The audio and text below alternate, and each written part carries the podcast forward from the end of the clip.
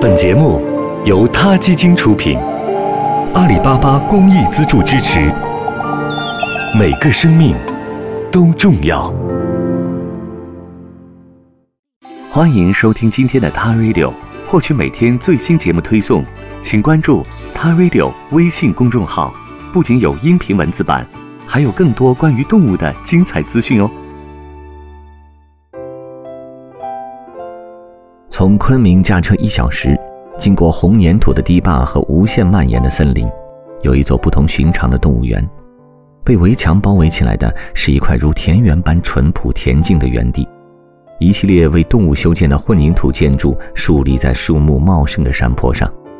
阳光透过塑料制作的透明屋顶，照进动物居住的房屋。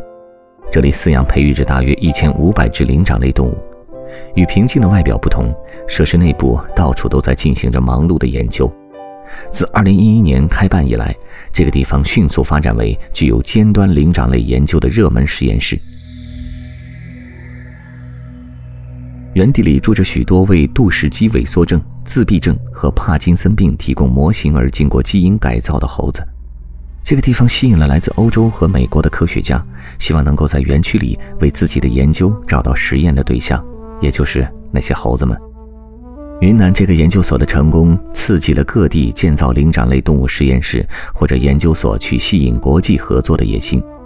近十年内，深圳、杭州、苏州和广州等地都建设了具有高端技术的灵长类研究设施，无需太多的繁文缛节，科学家们可以在这些研究中心获得研究大量灵长类动物的机会，以及高质量动物护理和尖端设备器材。而西方国家灵长类研究的形式与中国这里的研究热情，则是形成鲜明的对比。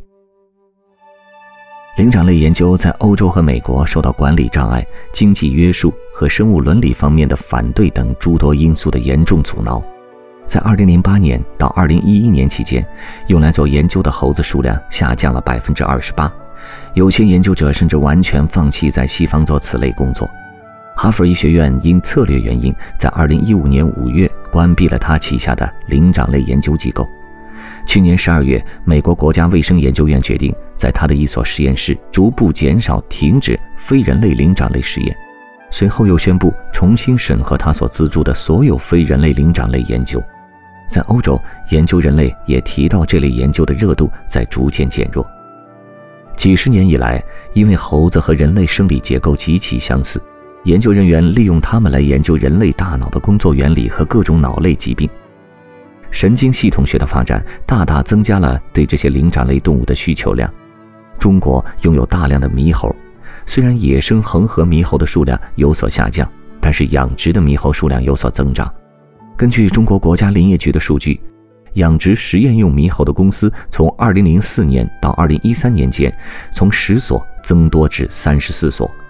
这期间内，允许这些公司在国内及国外贩卖猕猴的法定限额也从九千八百六十八只猛涨到了三万五千三百五十八。这期间内，允许这些公司在国内及国外贩卖猕猴的法定限额也从九千八百六十八猛涨至三万五千三百八十五。另一种十分受欢迎的实验研究用动物——绒猴，近些年的养殖数量也呈上升的趋势。工作人员解释说，灵长类动物实验受到严格监管，以保实验实施的人道性。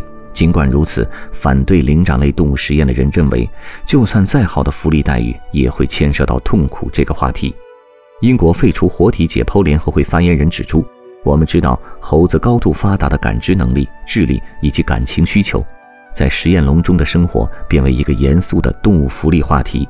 即使实验中已经不存在那些令人毛骨悚然的疼痛。”但去侵略性的脑部研究和长时间的毒性实验对猴子们的心理和生理产生的影响也不容小觑。国际知名灵长类动物学家真古道尔博士敦促欧盟大力提倡走其他途径寻找治疗方法。他主张给找到替代动物实验方法的人颁发诺贝尔奖。他说：“我们应当承认，对有感知能力的生命施加苦难，在伦理上值得怀疑。”而拥有非凡能力的人脑应该开始寻找新的测试和实验方法不会涉及利用活着的有感知能力的生命。好了今天的 ta radio 就聊到这儿我们下期再见。Ta radio 中国大陆第一家动物保护公益电台。在这里我们讲述动物的喜怒哀乐尊重生命。善待动物它的世界因你而不同。